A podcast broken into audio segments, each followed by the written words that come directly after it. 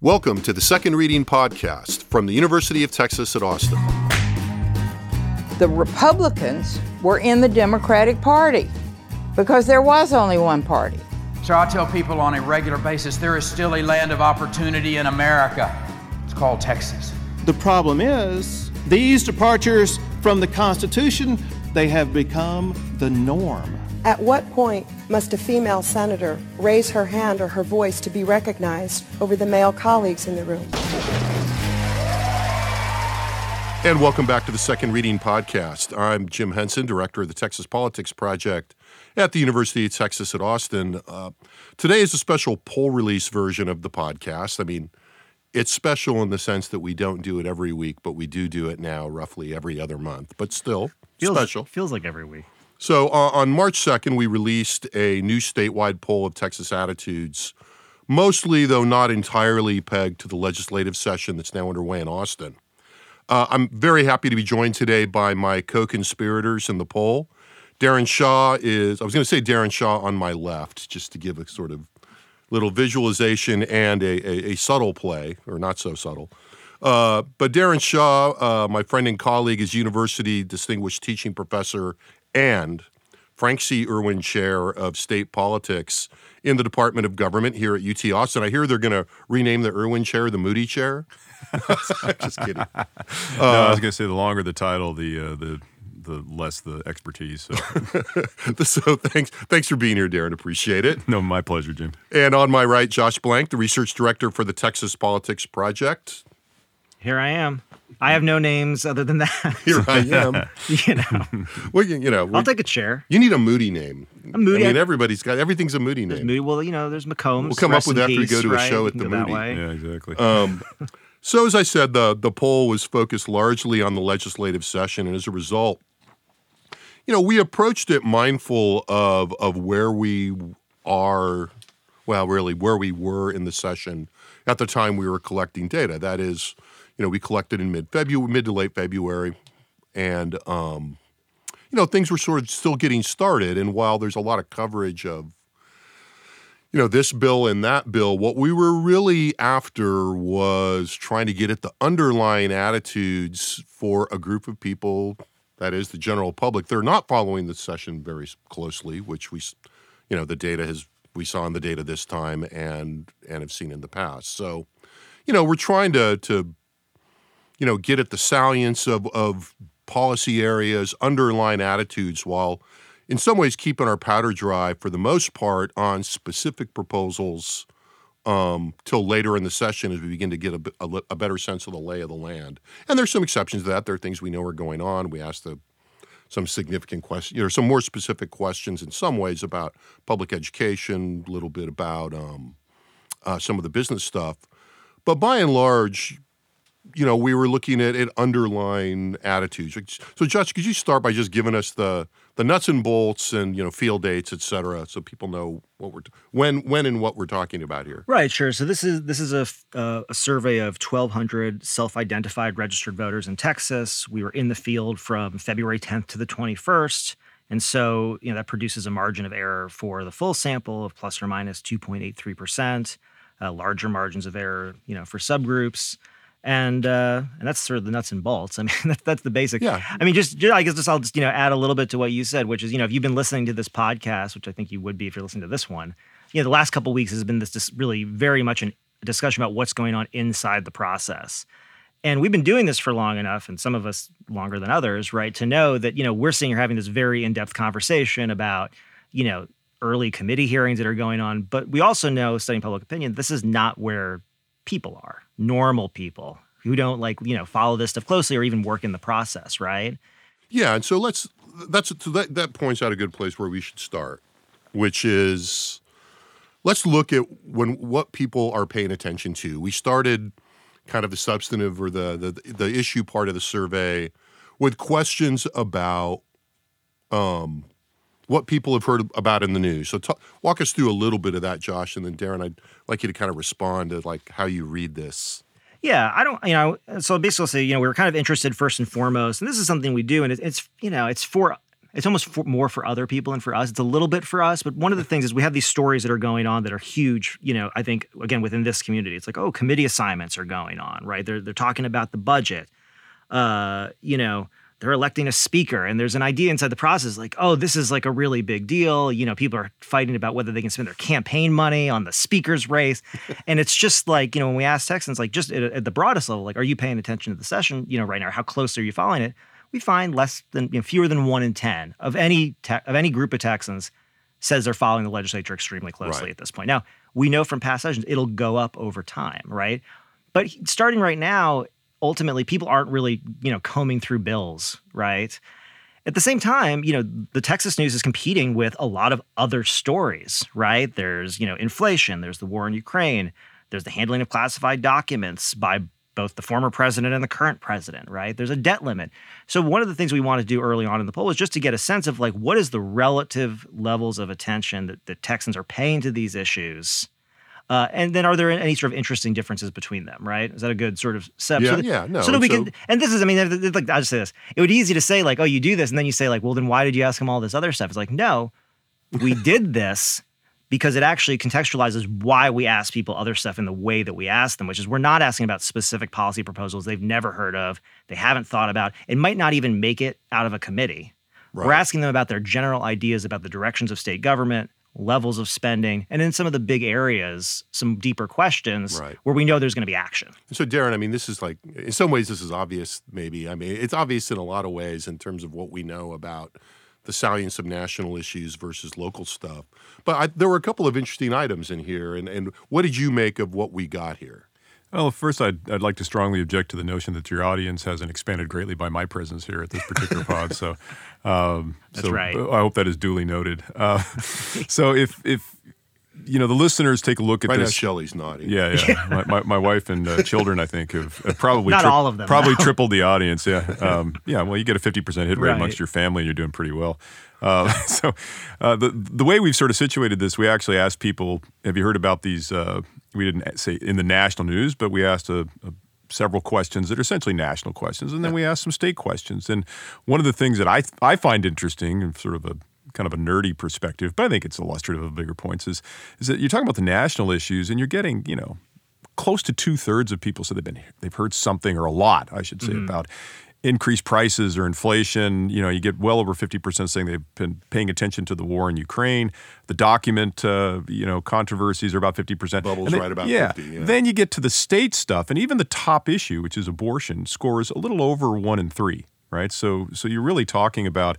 Uh, you know, from the top national issue to the top state state issue, at least in terms of people saying they're paying attention, yeah, it's about a 30 percentage point drop. Yeah. And frankly, this is in the interest, since we're all responsible for this poll being slightly self critical, we're asked about, you know, how much have you heard in the news? And I'm a little dubious about some of these, the, you know, the exact magnitude of some of these numbers. I think what the audience should do is probably read these numbers as an indication of how much attention people are paying or how salient, as you mentioned, Jim, they think the issue is right? Yeah. As opposed to the particular numbers, like, do I really believe that uh, you know one in ten Texas uh, registered voters are are really paying a lot of attention to committee assignments in the state legislature? No. Um, you know, I Yeah. think I think people are are trying to respond to the pollster. They're, you know, Yeah. they're polite. Um, so so I'd say people pay a little less attention to the specific numbers. Pay attention to the relative numbers within the battery of state questions, and then the comparison between some of the national issues and state issues. I think that gives you some insight into the the psyche of the American voter right now. And I'll add into that some comparisons between different groups, right? So, for example, like, you know, in terms of like we think about like attention to the number of migrants crossing the US Mexico border, unsurprisingly, a lot more, you know, Republicans have, were much more likely to have heard a lot about this than Democrats. And you think, can see the relative weight that different groups are necessarily sort of placing on different issues in terms of, because again, this is, this is, goes two ways, right? I mean, part of this an idea is like, this is not a measure of what's in the news. This is a measure of what people have a sense of what's going on out there and what they think they're hearing about. And you can see, you know, given the sort of bifurcation of media habits and all that kind of stuff, that like different groups of people are hearing about different things at different rates. And that's sort of yeah, what's in- interesting. In, some sense, it's you know you almost want to read this as a question of if if I put all of these things in front of you, which one would you read first, or which one would you care most about? And you know, and when we analyze, like when I analyze, the first thing I do is I said, let me sort this by the share of people who've seen a lot, because that's actually what's interesting. It's seeing what the rank Right. order is. And that's, I think that's exactly the same point you're making. yeah. Yeah, and I, and, and I think you know the, the the main point of this, I think, as we take away right now, is the the real gap between what's taking up sort of people, you know, headspace for people is mostly national, Yeah. right? And, and even you know, if you look at the, you know, even you know, uh, Daron mentioned how the top issue in in Texas was 36 percent saying that they paid attention to changes in abortion to abortion laws in Texas. A lot of attention, yeah. That might be one of the most national stories in the state. Right, and that's being driven by Democrats. Right, and that's Yeah. yeah. exactly so. Right. Um, so I would urge people to kind of look at that. So, okay, so you know, we also talked a bit. You know, we've already talked a bit about um, uh, attention to the legislature. Now, in in you know, keeping with the theme of kind of what where we were at and how we time this, we gave people something that we we tend to try not to do, although you know we do it periodically, which is we provided an open-ended question that tried to focus people a little bit more on the legislature and ask what and ask people what they thought in a few words the legislature should prioritize while they're in session.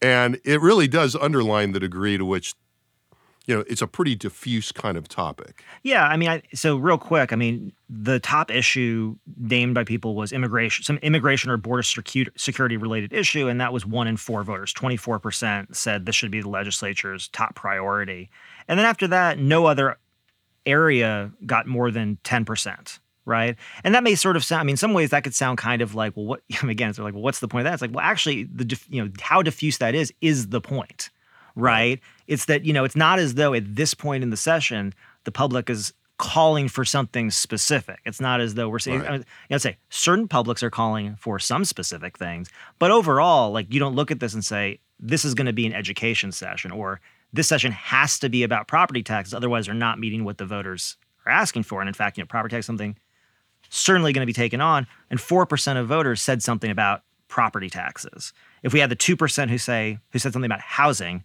we're at 6%, so we're at one quarter of the people who said immigration and border security. Yeah, and interestingly enough, it, this doesn't look that different than the MIP state.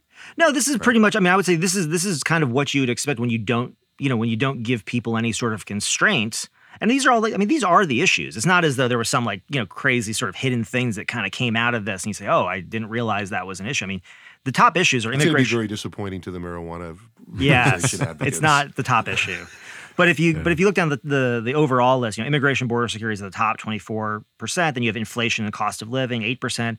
Gun control or gun safety, seven percent. The economy, six percent. Education, five. Energy or the grid, four. Healthcare, four. Property taxes, four. Abortion, three. And kind of then it just kind of trails Yeah, off. kinda- but those are you know, I mean, that's not a it's not a bad sweep. You don't look the at any space. of those and go, "Oh, nobody's been talking at all about any of this." So, you, Daron, you want to jump in? Yeah, I, I would probably combine inflation, cost of living Yep. with the economy. Yeah. So that's 8 percent and six percent. So that that ends up, if you put those two Yeah. numbers together, you end up with fourteen percent, which trails only immigration and border security. So those are the the two top issues. I mean, just a, a couple of small observations. The first is abortion is offered as an open-ended response by only three percent.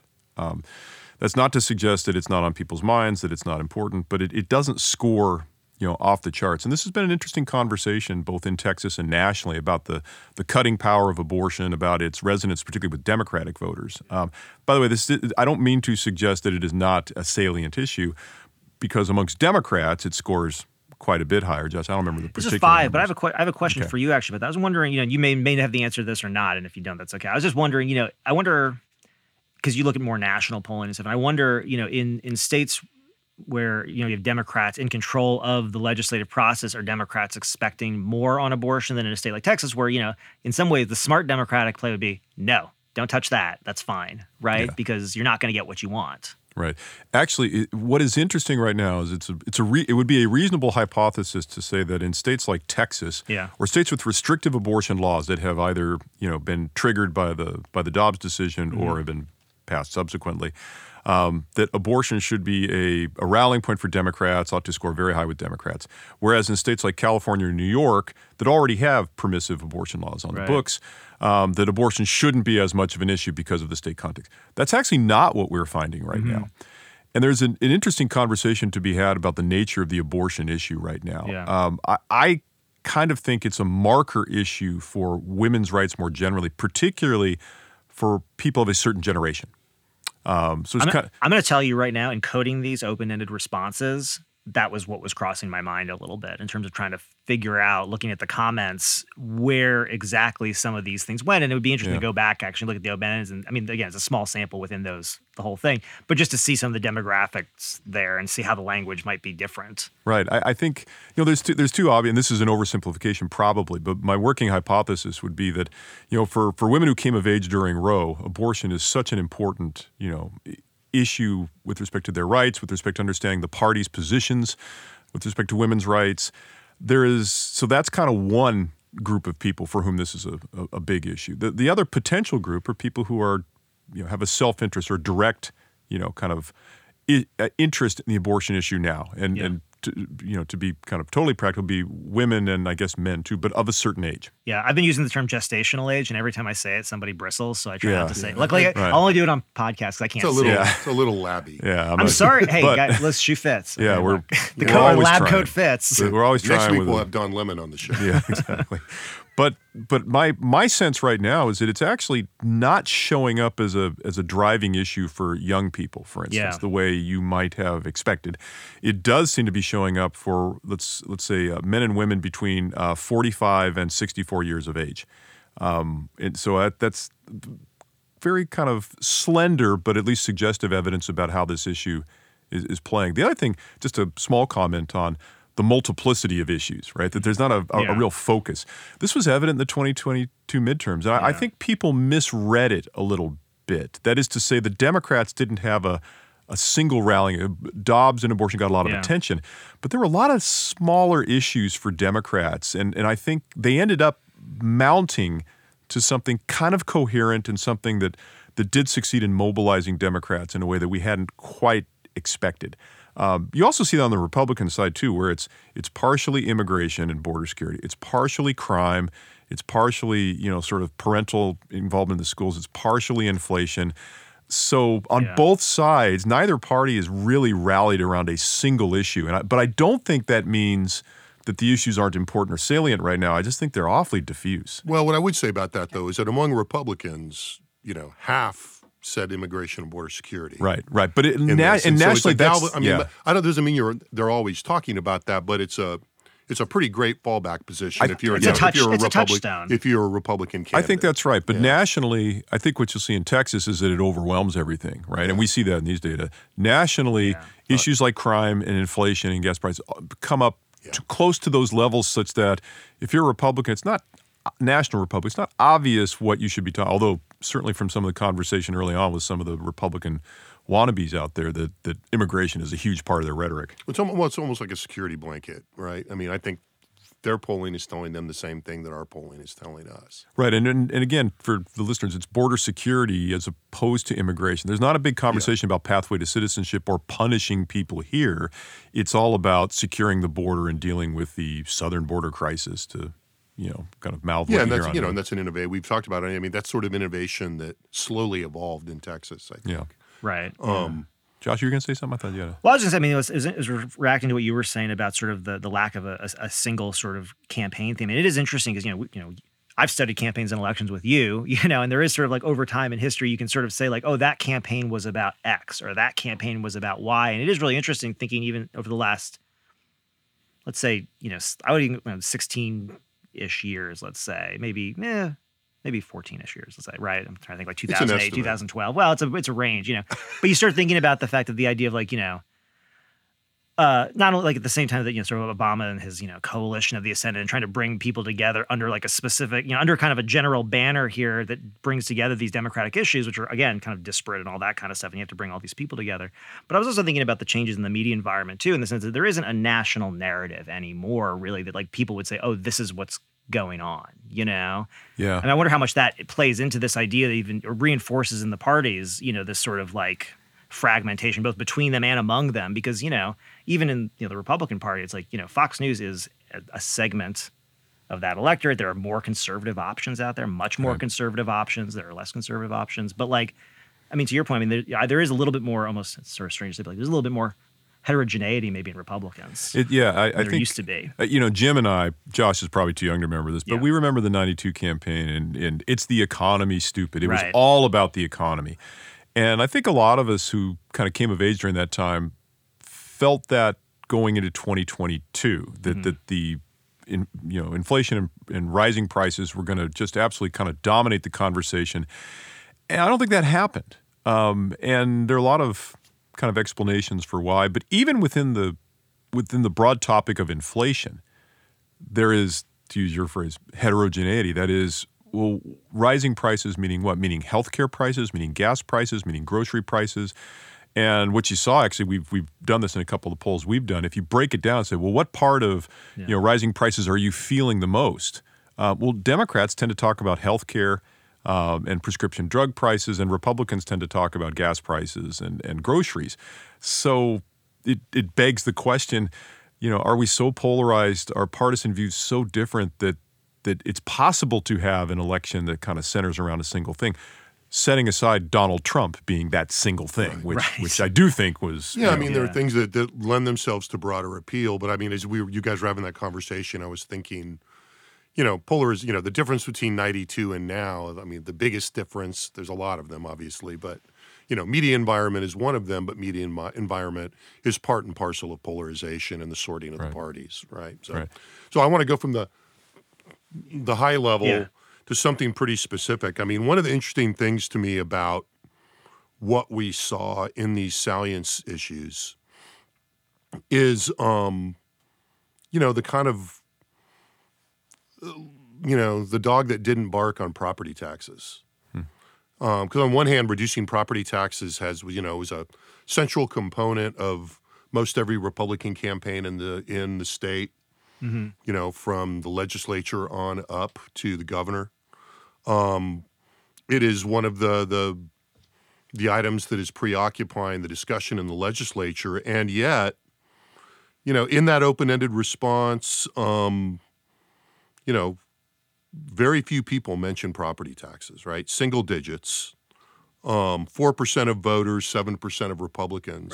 You know, so it's not even that there's some partisanship hiding in these low top-level numbers. Um, now we did probe it a bit. You know, we asked people how state taxes impact their personal finances, and when we asked that, a majority said 58% said that property taxes have a major impact.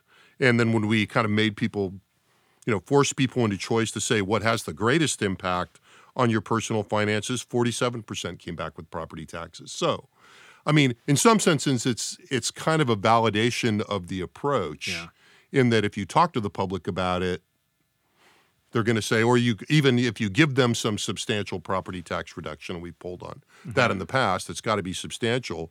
People will take it and probably take it happily based on their perception of of tax burdens, but it's not driving a lot of attitudes. Doesn't seem to me.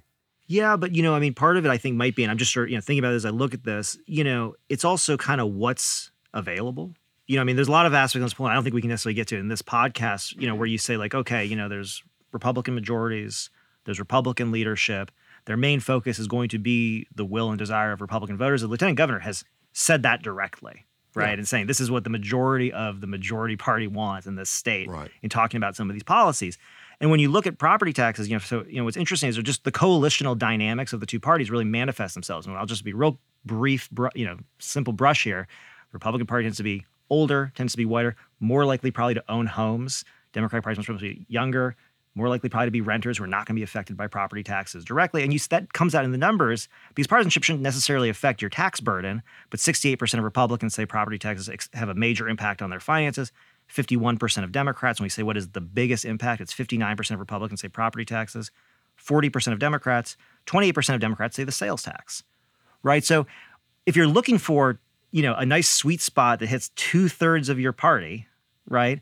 Which is kind of where they were in the last session, there aren't a ton of spaces left, right? I mean, we could talk about this later, but like they can't go much further on abortion restrictions. Can't go much further on gun restrictions without bumping up against, you know, again, Right. elements Some within their own Yeah, some- party. yeah, some lane markers. I'd, Right. I'd put that Josh's point in a slightly different way, at, at- at two levels. The first is, you know, there is a leadership quality here, um, and that is that that people are responsive to elite conversations, and and it, it strikes me that property taxes are an issue where, if if you touch on it, if you, if you play that chord.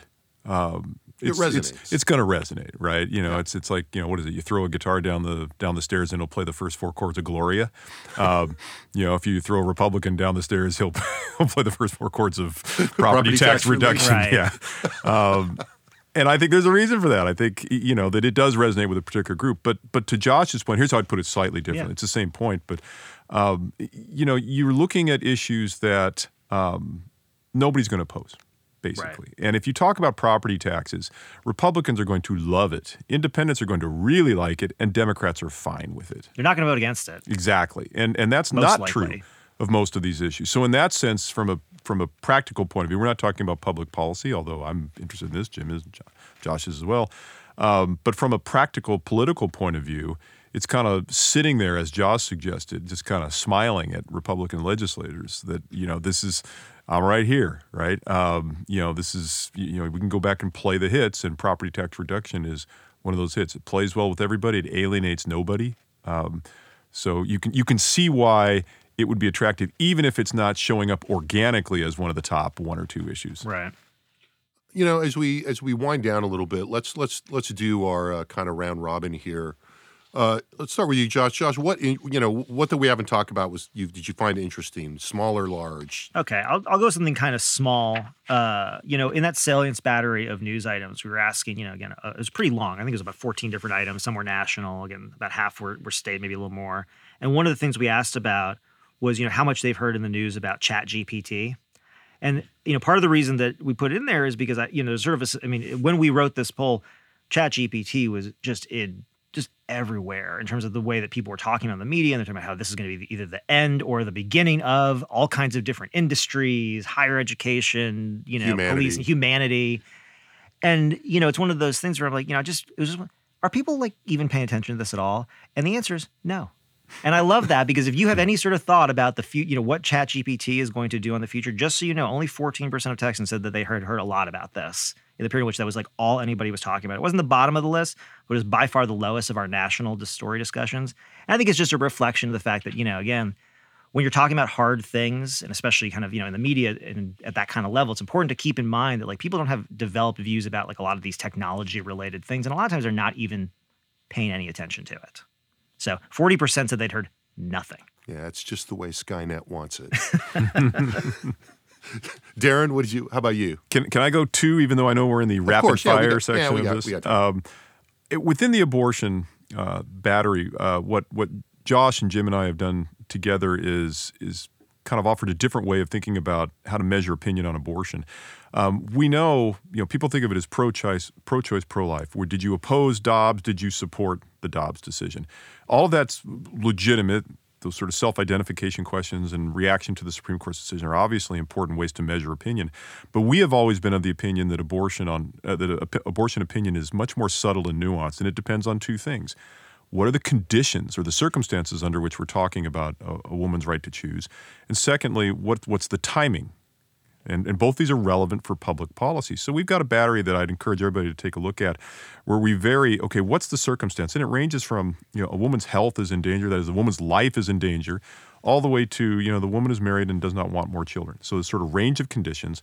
And then we ask, you know, under, you know, when would you permit an abortion? From, from never all the way to at any time during the pregnancy. And I, again, I'm always sort of uh, interested in the variations. So, just as a for instance, when we ask the condition, uh, when a woman's health is seriously endangered, only 7% say that you should never permit an abortion under those circumstances, right? Whereas if you say woman's woman is married and does not want any more children, 34% say that you should not permit an abortion for that particular condition. At the other end of the spectrum, woman's life is endangered. 43% say at any time during the pregnancy, an abortion should be permitted.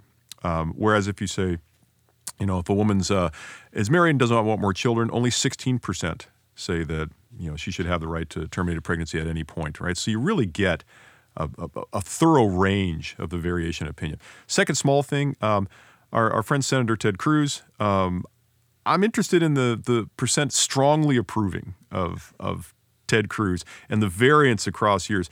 There seems to be kind of an interesting, you know, dynamic here where the year heading into a reelection, um, the senator's numbers dip, um, and he, you know, so for instance, you know, last time he ran, we're talking about 2018. Um, he ended up uh, at that point with only, I'm looking at the February 2018 numbers, which are kind of analogous, getting close to where we are now. And he was at eight, uh, only 22% strongly approve. He's now at 21% strongly approve. And just you know, picking a random, June 2021, he was at 31% strongly approved. February 2021, 33% strongly approved. So his his internal support within the Republican Party seems to ebb and flow a little bit, and it's an interesting question of you know were these numbers picked up by people in the Cruz campaign? Did it influence his decision to to shut down speculation about a presidential run? Um, because I have I have a sense that if he had been ambivalent about that, um, that these numbers might have been stickier. That is, the Republican support and enthusiasm for Cruz may have been really tough to recover here. Yeah. Just a thought. No, it's interesting. I mean, there's two things I think of about just in re- response to the Cruz thing. I mean, one, it strikes me that he has, you know, he has like surprisingly variable numbers just in general. I mean, I think you know For a other guy peo- with that much, you know, Yeah, I mean, yeah, I mean, he, people know who he is. Right, exactly. But I think part of it is that you know, there's almost no issue that Ted Cruz will not speak on, and that's not a criticism. But I mean, like he has his podcast, like he puts himself out there, and really like, and he and he and he ends up in, in interesting positions on things from time to time, and you know, he's not someone who's going to like walk that back. You know, if you think about most politicians, say, would you like to have a really long public record on which people can look to see where you stand, or would you like to come out and just kind of be a blank slate? I would take a blank slate, you know, if I want to win. And he's not a blank slate. And he's also constantly playing. The other thing that's interesting about the way you, you describe that is it compares so interestingly to, to Senator Cornyn, right? Yes. Who would love to have Cruz's numbers, but also, you know, he has the opposite scenario, right? He comes into an election and then his numbers just start to tick up, tick up, tick up, tick up, and then the election ends and he goes back down. Right. And it's so it's so it's interesting. I mean, just to see those those internal state dynamics with the senators because they are so different. Right. And the disapproved numbers are pretty, not entirely, but pretty consistent. It's the core of Democrats out there who do not like Cruz and do not Yeah. like Cornyn. That's not where the movement. That's not where the movement from. comes from, though. That's exactly. the thing. It's not. You're right. it's- Exactly. It's, all within so Republican. It's, it's, you know, are Republicans jazzed about their incumbent senator, or are they not jazzed about their incumbent senator? And and you're right. It peaked in 2022. I think people's partisan juices get flowing, and now the election's over. Sessions in play. They're back in Congress. Republicans, you know, at least control the House, and I think baggage accrues to the incumbent party a little bit, and you start offending people with actual policy positions, and yeah. you know, Yeah. anyway, Uh, you know, the, the, there's an it's it's it's an endless source of of precious metal to mine, you know, of ore to mine for precious metal. You know, comparing the two Texas senators, and you know, I'm not I'm not familiar enough with the others. You know, I mean, how could I be? I don't think, but with the dynamics in in many other states, but the one here is really pretty fascinating. it really is. I yeah. mean, it's it's you know, it's a study in contrast in so many different ways that it's hard to you know, Jim, it, it, lean it- on it, And Josh, know? it's interesting that it, it, weirdly kind of encapsulates the what I would suggest are somewhat perverse incentives in contemporary politics. Because you've got Cornyn on the one hand, who seems to be focused on doing his job, holds key positions for the Republican Party and in the Senate, and you've got Cruz, who um, you know is very visible on social media and in the media generally. Um, and it is in fact Cruz who is more popular amongst Republican partisans and is the focal point of attention and has, you know, already run for president. And then poor John Cornyn's over there, just passing gun legislation just- and taking a hit just in his numbers. That's right, just Right. just doing you know his work and doesn't seem to get much uh, much credit. And I, I like the theme of perverse incentives in that a lot, actually.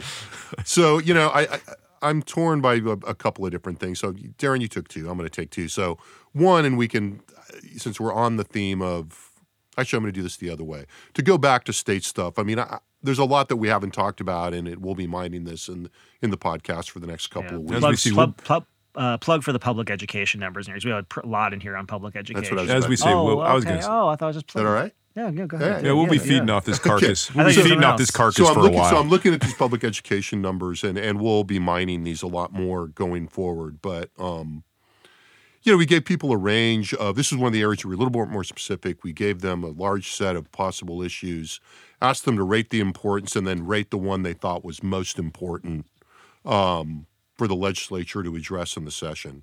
And the rankings were pretty interesting. Uh, you know, look, not surprising. You know, there's there's a lot of spread here, as there are is was inevitable probably given the, the number of issues. We gave people the complexity of the issue. Number one response was school safety, 29%. Second, teacher pay, 21%. Curriculum content, 17%. And then we went down into like under single figures, but the two competing at the top of the single digit uh, the single digit results were parental rights at 9% and then voucher educational savings percent uh, accounts or other school choice legislation um, at 8%. Now, that's a very interesting kind of glimpse of the fight going on in public education, both at the policy level in the legislature, but also at the political level in things we've talked about in here before. And you kind of alluded to it in some indirect way, I think, Daron, in terms of the recoding of pub, the public education issue among Republicans, raises this issue of inter, issue ownership, et cetera. And this is another, you know, issue where vouchers or, you know, some kind of school choice legislation very high on the lieutenant governor's and the governor's agenda, seemingly not nearly so high, to put it gently, on the House agenda, being promoted by the Speaker of the House, Dade Phelan. So these numbers are, are an interesting reflection of what's going on in that. So I would put that on the table. And then the other thing, uh, frankly, is, you know, as, as just you know, had to honestly explain to somebody why we did this, Josh and, yeah. and Daron, and I kind of didn't have much more to say other than well because it seemed kind of interesting and that was eh, i gave a better answer than that but at the end of the day it's kind of and that was the favorability rating for ron desantis in florida yeah. and desantis's you know favorability ratings come up you know on one hand you know you can look at this glass half full glass half empty on one hand you know he comes in below greg abbott below donald trump in his favorable favorability ratings in the state but he is very well known in Texas. Um, you know, if you then flip that and look at the number of, of the, the, share of people that don't have an opinion of him, it's about 22%. That's comparable to about where the lieutenant governor is. It's better than Senator Cornyn. And so, you know, it's interesting that Governor DeSantis's kind of you know, uh, political offense, you know, offensive that's going on right now. He'll be in Texas this Friday. He's got a book coming out that's getting a lot of attention. Mm-hmm. He's seen right now, at least, as the primary challenger to to, to Donald Trump for the nomination. Um, it's it's a pretty interesting item. Yeah. Well, I, the public education stuff is interesting. We don't want to neglect that as we're sort of winding down here. But the DeSantis stuff is interesting. There was a, an interesting piece uh, I think that Nate Cohn did. When I say piece, it's actually a figure from the piece that showed uh, the current support in national polls for Trump, which is around 44%, and DeSantis, which is in the low 30s. That that both of those numbers, each of those numbers, suggest the candidate's going to win the nomination. In other, in other words, there are very few cases when you had a candidate polling over 30% at this stage of the contest, and that candidate did not go in go on to win the nomination. So, which is ironic because one of those candidates is not going to win the nomination, right. possibly both. Um, but I, I think it speaks to this. You know, it's interesting. Not only did DeSantis command an enormous amount of attention in 2022 uh, from amongst Republicans but the Democratic media establishment went after him hard all year. So the fave unfave numbers here largely reflect the fact that Democrats know who he is too. Yeah, that's a good uh, point. And, yeah. and and don't you know and have decided okay he's a Republican and we don't like him very much.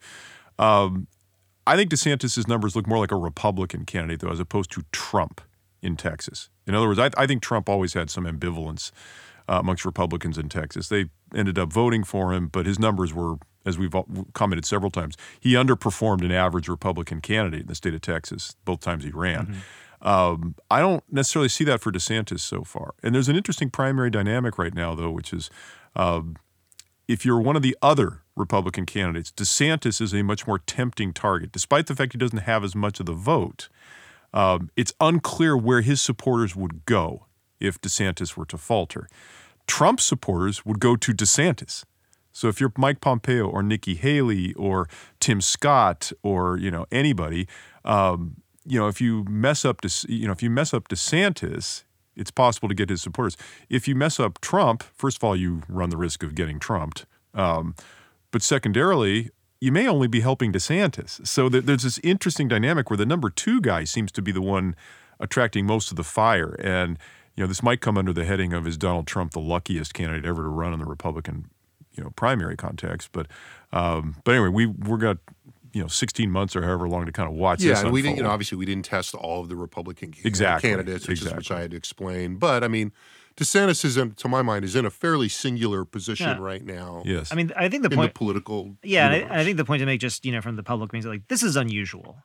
You know, we've done, you know, we, and we have to go back and look at some of our old stuff. But I, you know, in terms of you know, looking going into Republican primaries or, or Democratic primaries, where we have asked people attitudes about out of state politicians and even out of state governors and senators and other people. Run and it's not, in my recollection, it's very unusual to see someone, you know, again, an out of state politician run with look with numbers that look Yeah. like a former president or the current sitting governor. Well, and the I cycle mean- and the cycle looks so different. This, I mean, you know, I was going back as sort of doing some thinking about this, and you know, and in our February 2015 poll, Mhm. comparable point in the cycle, um, you know, we were already polling the primary race because everybody and their brother and mm-hmm. sister were in the Republican primary. I mean, Right. Yeah. we have one of those primary trial ballots in our February 2015 poll that's With, like, got you 20 know, people in it the, or the, the 12 or 15 candidates that were in there just trying to figure out who knew who anybody was. And the only person, and again, it's not a good direct one to one comparison, but interestingly enough, the person that seemed to like stick out other than the Texas candidates in that race, obviously Cruz and Perry were in it at that point, right uh, was Scott Walker. yeah and that's walker is yeah walker is the And I- Walker's the comparison people are trying to make. Somebody wrote a big yeah, piece there was a big piece from not Walker right is not. DeSantis. Yeah, I, you know the historic, and you go broke with historical analogies, but but the ones that kind of come to mind most readily, one is a Republican one, that's Reagan Ford um, in '76, where you've got two, you know, an incumbent president, but but two dominant candidates. The one that actually might be better though is 2008, where you have Hillary Clinton. And then now DeSantis is at a position Barack Obama did not get to until the fall of 2007. But a front running candidate with a lot of baggage, very controversial, um, being challenged by someone who is not the heir to the throne, but, you know, seems to have emerged from amongst a variety of other candidates. The other candidates do not seem to have gotten the memo on this, and so they're still in the race. Um, eh, we'll see how it plays out, Yeah. but but you know, this winnowing of the field could be very interesting to watch. I'm not predicting DeSantis kind of survive. He could get, you know, death by a thousand cuts and could be brought down. On the other hand, you you could have a two candidate contest that emerges pretty quickly. And there's a nice line by Tom Bevan, I think, was asked about this and about who's getting in. And he said, I'm actually more interested in who gets out than who gets in. In other words, do Republicans who can't challenge Trump or DeSantis successfully fold their tents and go away, or do they stick in it? And the one difference between 2008 and 2024 is the incentives to go away aren't as great because the fundraising has changed so much. Right. Yep. You know, but uh, we You got a lot of time to talk about And, this. and but, you know. perceptions of what's going on on the Democratic side. I think. Yes. So yeah, absolutely. So I, I think with that, we need to give up the studio. Daron, thanks for being here. Always a pleasure, Jim. Josh, Josh. thanks for providing ballast and balance and your insight. Fair and balance. That's Josh Blank. There you go. Mhm, Yep. hey, Always. you gotta write that down. Oh wait. I got on Um, my mug over here. Uh, thanks very much to uh, our staff in uh, in the audio studio, in the Liberal Arts Development Studio at the University of Texas at Austin. Uh, again, the poll, which was just released, uh, is available in multiple forms, uh, broken down in lots of different ways at the Texas Politics Project website. That's texaspolitics.utexas.edu. Um, lots more analysis, thousands of graphics, uh, summary documentation, data set, the whole shebang uh, at our website. So please uh, go to the website and look at this more. We'll be back breaking down a lot more of this next week. We'll follow up on the education point, drill more down into some of the legislative politics here on next week's second reading podcast. So thanks for listening, and we'll be back.